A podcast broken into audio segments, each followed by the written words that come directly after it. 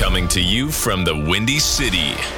Welcome to Let's Talk Shop, a podcast about all things cloud and enterprise tech. Listen to insights and guest interviews with IT thought leaders and professionals. Now, here's your host, Elias Khnaser. Tim, what do you think we're going to hear this week? I mean, are we going to hear anything outside of AI and maybe custom silicon? Is it all going to be AI and custom silicon this week? You know, it does seem like anymore the conversation, especially as we've gone through 2023, it is about AI, and it's specifically about generative AI, Yep. right? Um, you know, Amazon has a lot to tell in their storytelling there, uh, a lot of opportunity. I think you mentioned custom silicon.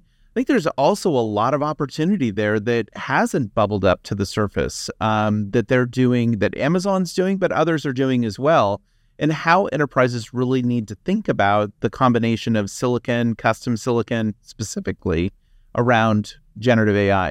And I think when you bring those two together and you start talking about how you can deploy models all the way to the edge, things get really interesting really fast. We're not there yet we're having a lot of conversations around generative AI in the cloud, which is great, and that will continue. But when you start to talk about the continuum Yeah. and the opportunities that come from the continuum, I think that's really where things get interesting. But do you think you talk to a lot of CIOs? Do you think do. customers are going to care? Like it's it's an interesting combination, right? We're talking about a very low level infrastructure, chip level stuff. And then we're talking about generative AI, where on in a prompt, I can basically say, "Hey, you know, deploy X, Y, and Z." Like we're going from complete abstraction yeah, down to, "Hey, my my chip is faster than your chip." Type. yeah, no, I I love the question, and the short answer is they don't care. They when you're talking about silicon for silicon's sake, and and you're talking about just silicon, you're right. A CIO doesn't care. They don't care. I mean, whether it's you know Amazon and their custom silicon or any of the other vendors, Right. you know, silicon providers as well as other cloud providers that are doing their own silicon, it doesn't matter. They're they don't care. Today, I think that will change as we start talking about the outcomes that that custom silicon is ultimately driving. Mm. And we haven't connected those dots yet in the broader conversation. That's not an Amazon specific comment, but across the industry, we have not connected the dots between what is what is it that we're really kind of gunning for in terms of those business outcomes and how can custom silicon really achieve or help us realize those custom those uh, business outcomes. We haven't connected those dots yet. I think generative AI and, and the broader AI present an interesting opportunity to help connect those dots. When that happens, yes, now I am interested in custom silicon, but it's because I'm focused on the outcomes, not focused on Mm. one silicon product versus another and which is flashier this week or next week. Um, we get away from those kind of feature functionality conversations. There will be some that will be interested in that, especially the builders.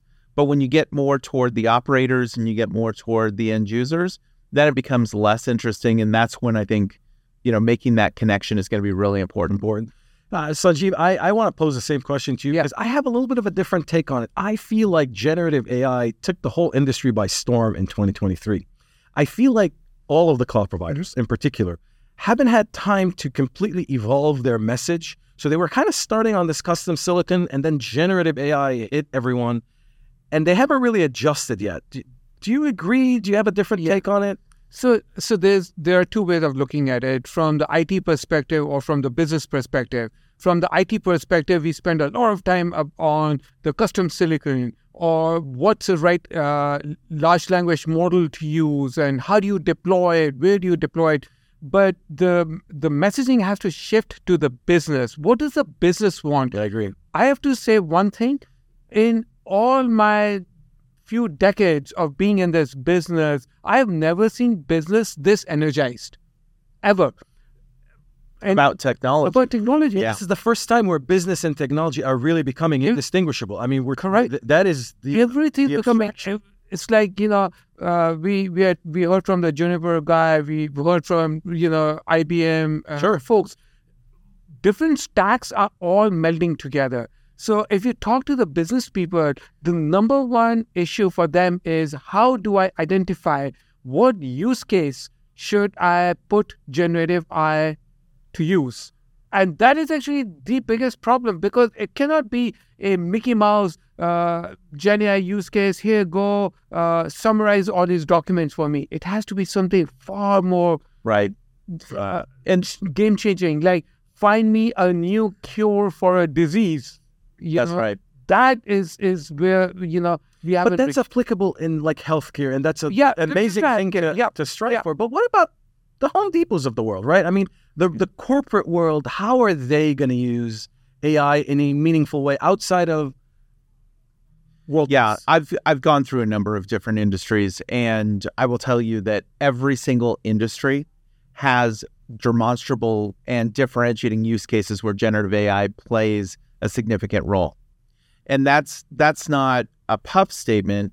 That's reality. So when Yeah. you talk about the Home Depots or Lowe's of the world, it's it comes back to how do we start to understand what the customer is looking for to get the right products to the customer at the right point in time how do we start to anticipate where they're going how do we start to make sure that our our supply chain and our distributors have the right products at the right time there's a lot of moving parts that come into that whether you're looking at it from the customer experience standpoint whether you're looking at it from the employee experience standpoint because let's face it none of these companies exist without employees or the business operations and supply chain. All of those benefit from generative AI. It's it's a data problem. yeah. It's a data problem, and the problem we've had is technically not new. I, We've had this data problem for a long time. We just haven't had the technology to be able to truly understand so what are the insights. it's a data problem, but actually it's a new data problem. U- up to this point, we were so focused on structured data. That's unstructured data. Now, now, if you are financial services and you get uh, all kinds of reports from your partners, uh, Goldman Sachs and hedge funds, they're all in different formats. They're in PDF. How do I reduce errors? How do I find material information quickly in that vast amount of unstructured data that does not have a format, a guaranteed consistent format? True, but I'm going to counter that because that was the argument behind tools like Hadoop and Cassandra, right? Was to say, you know, we can throw things the unstructured data. we can throw things into a into a data lake, and what did we end up with? Nothing. A data Yeah. swamp. Right. I mean, let's call it what it is. the The reality is, we need to bring that structured data and that unstructured data together and gain the insights from the combination of it. And the other piece to this, we need to be able to do that in real time. We can't be Yeah. doing this through some batch method like we have in the past. Those days are behind us. yeah. So that's how the game has really changed. So I agree with you.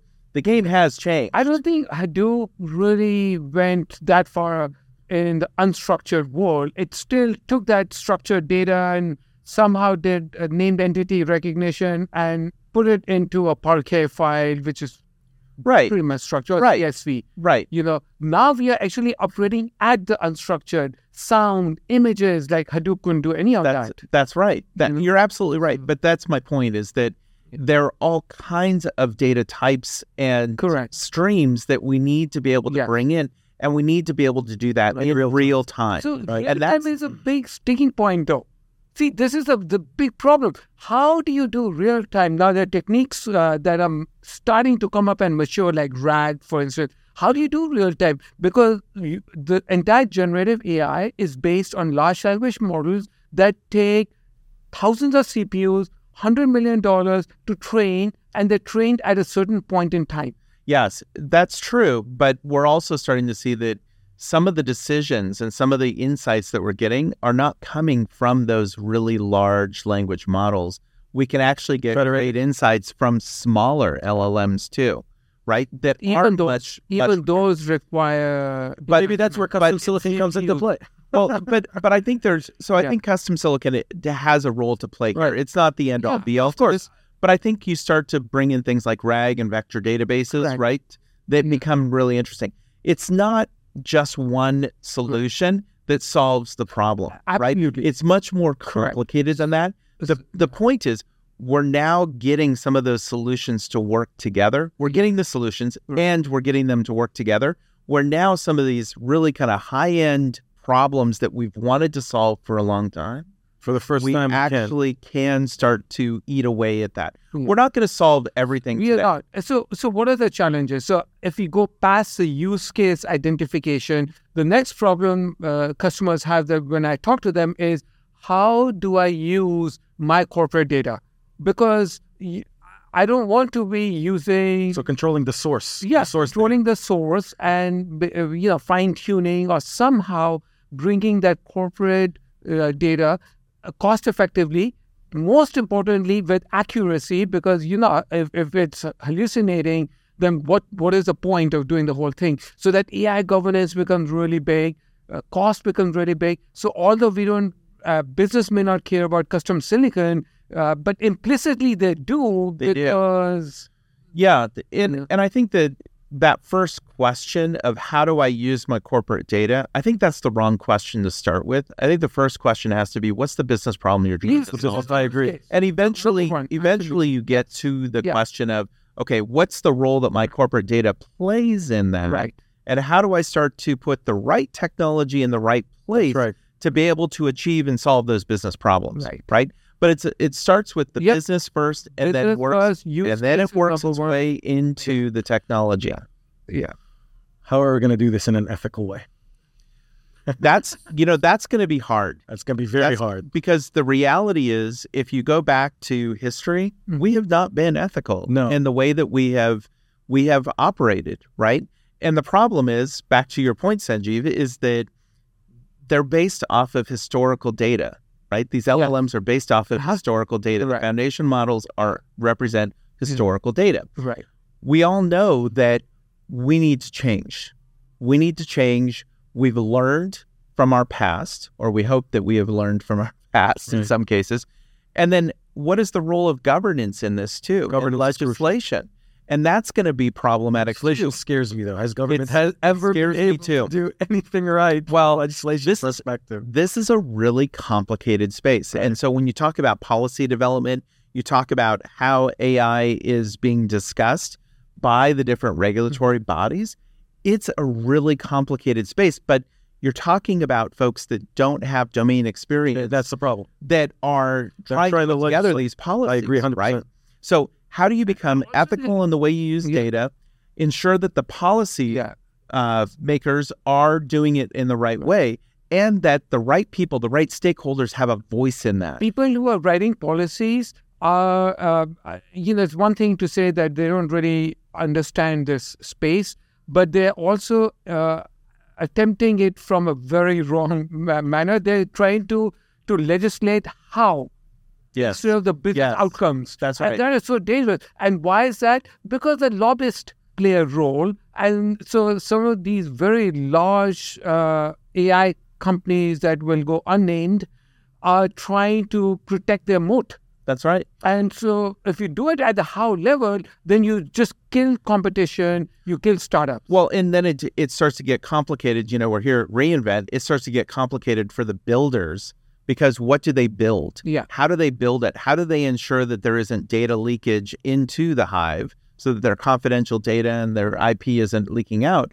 But likewise, how do you ensure that you're not inappropriately bringing intellectual property from another entity into your code base? Yeah. Right? And that becomes really problematic. It, it becomes really problematic. And so far, we've only been talked. I mean, up until now, we start touching a little bit about some of the challenges with AI, but there are other challenges. I mean, I was recently uh, reading an article about right now it takes three seconds of your voice uh, as a sample to be able to generate an entire conversation of things you've said that you haven't really said. scary, isn't it? It's very scary. Yeah. So And then take that to video. uh, take that to everything, right? So how do we bring because we're trying to use AI for the good, but it's inevitably going to be used for It's already- bad as well. It's already being used for And nefarious what- purposes. Still How do you and this is I think legislation helps, but it's not the answer. So how do we bring the right framework to be able to at least identify? Hey, I didn't say this. Is there a digital signature, a watermark? Yeah. So, how, what? What's Some, the yeah, some are trying to do digital watermarking, especially with images, as a way to um,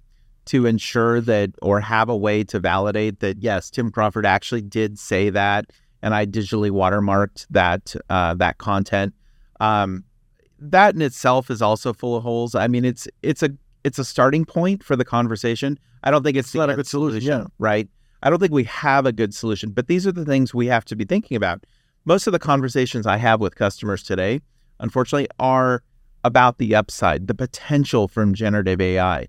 It's not well balanced today Mhm. around how do we ensure that we're doing the right things, but we're also thinking about how this could be misused. And I think there we the balance is is out of whack right now in that conversation. to to a point where it can hamper AI's adoption by the business. It can because now you get burned, and guess what? It Yeah. swings the pendulum the other direction, and now it starts to hamper that innovation because you have that chilling effect that comes to play. We saw this with Yeah. cloud, right? This played out the same exact Same exact play with Yeah. with cloud. How And so- how do it play out with the cloud? Well, so people started to use cloud. They started to get burned by it. The cost. it, well, not just the cost, but they started to open up holes because they used they just took assumptions that they would do in their corporate data center And and apply. applied it to I cloud. agree 100%.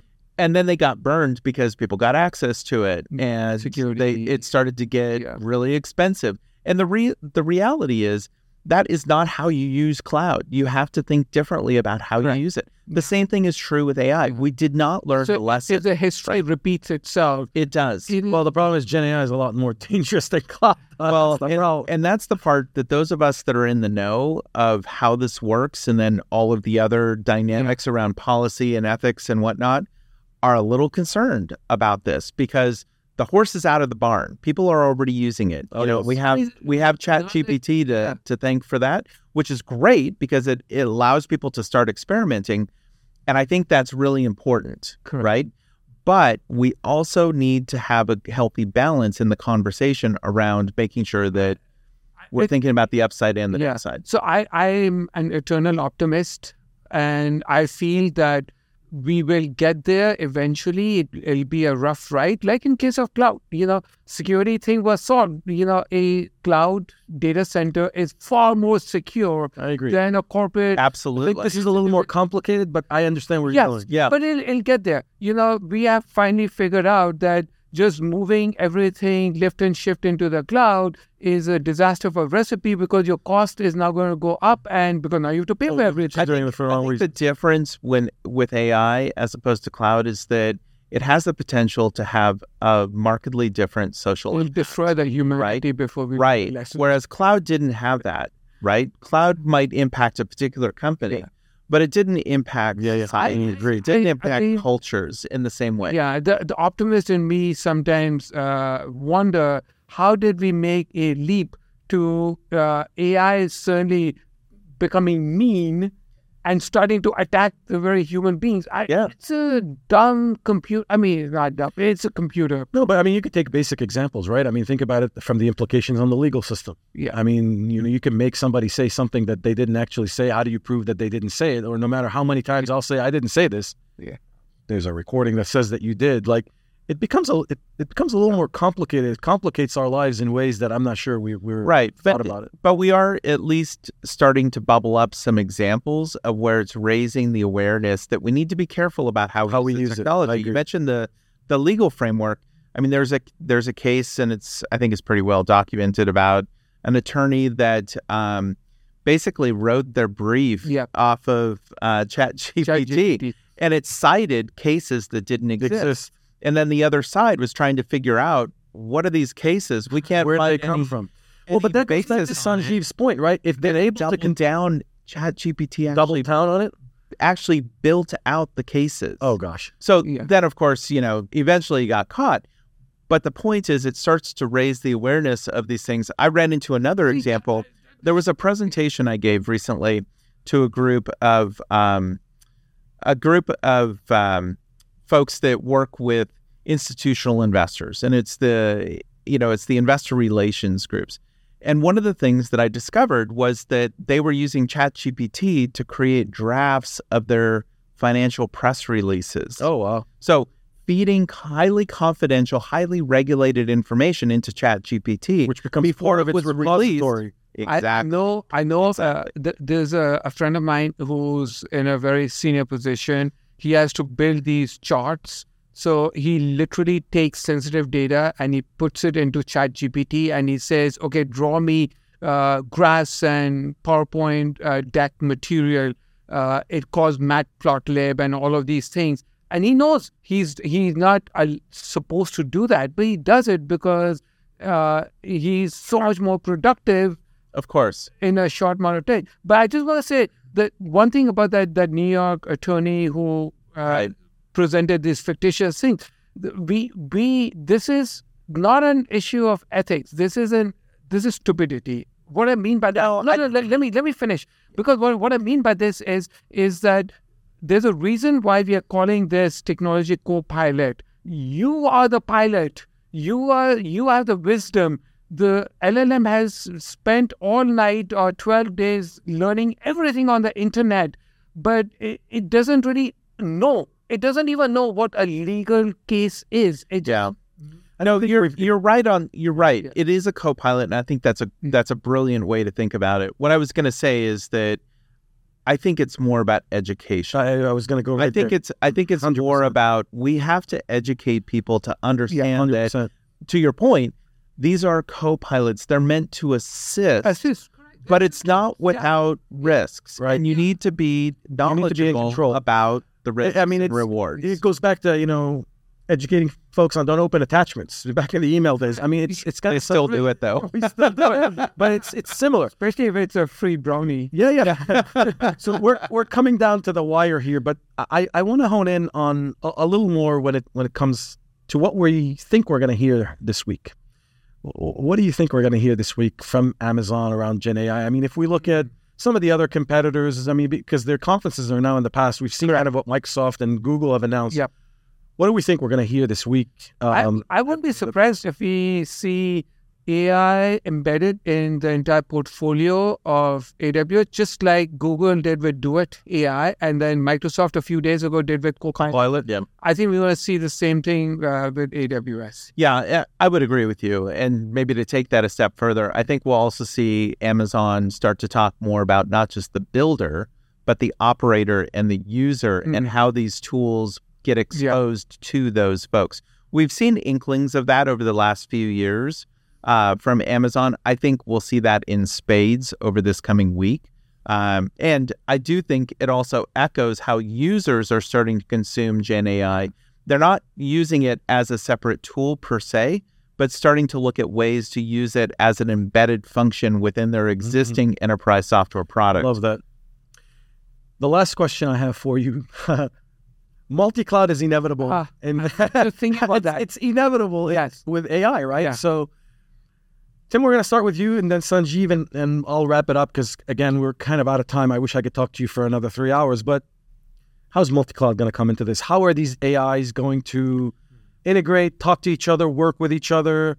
How are some of the providers going to overcome this inability to accept maybe multi-cloud sometimes? Yeah. So, you know, the, I'll make the statement, and this statement applies in so many different ways in technology and beyond. Diversity is a strength, not a weakness. Hmm. Diversity is a strength, not a weakness. And so I think for Amazon and others, they have to find ways to work together because the enterprise needs that. We need to be able to use these different tools. They're different. I agree. And each company has a different way of operating. That's part of what makes us unique as enterprises is I have something that's slightly different than you, and I have slightly di- something slightly different from you, right? And so that's my secret sauce is how I put those different tools together. I can't just live within one ecosystem. I agree. 100%. You know, the, and that's actually an unhealthy way to look at it. There might be a predominant one that I'm building my organization around, my expertise around, my architecture around, but I need to be able to bring these in. And so I think co-opetition is something good. that we've heard a lot about. I think we'll see a lot more around co-innovation too, especially across providers. Like we heard it just recent, just uh, earlier today. You know, with between IBM and Juniper, yeah. AWS Uh, uh, yeah, that's right. right? IBM and AWS, there are two bedfellows that you wouldn't I would have thought necessarily think, I right? agree, 100%. But that's the reality of, Yeah. of where we are today, and both companies will benefit from that relationship, and that means the customers will benefit. That, too. I agree with that. Sanjeev, what do you think? Yeah, you, you talk a lot about ecosystems, so I'd yes, love in your- fact, ecosystem integration is such an important component for for me to choose the right Gen AI strategy because, uh, and that includes things like uh, AWS may have its own models, but what if I want to use Llama 2 from, from Meta, Facebook, or I want to use something from Hugging Face? So, what if I want to use a different uh, tooling to bring my data in, like an ETL kind of uh, equivalent, you know? So, so that uh, uh, and AWS actually is very interesting because when AWS became so big so fast that they carved out a very sort of a solo position, and in fact, you could even talk about multi-cloud uh, at this conference uh, till a couple of years ago, right? That's right. Yeah. No, I remember there was an analyst summit. uh, Edward. and no, that one of the analysts asked Jassy at the time about multi-cloud, and he had an answer about it. But you know, at that time, I mean, to be fair, everybody was focused on their own ecosystem. That's right. right. Yeah. That's right. You know, so of course you expected that. Yeah. I mean, I, I think we're living in exciting times. I think AI has really empowered the business. Yeah, the first time, in my opinion, um, we're seeing business and technology be becoming indistinguishable. Business folks are actually able to use the technology to, to, to get value out of it like we've never seen. So I hope we can we can bring AI to a point where it benefits us, it benefits humanity, it helps us advance and you know not contribute to anything else. Tim, Sanjeev, it's always a pleasure talking to you. I, I love chatting with you both. Um, we're going to have to do this again maybe a few months into 2024 to see how things are, are shaping up and, you know, looking back at now all of the 2023 stuff, how it, um, how it kind of happened. But I want to thank you both for joining me today. Thank you. so much. All right. Thank you. We'll see you guys soon. See you. All right. Bye.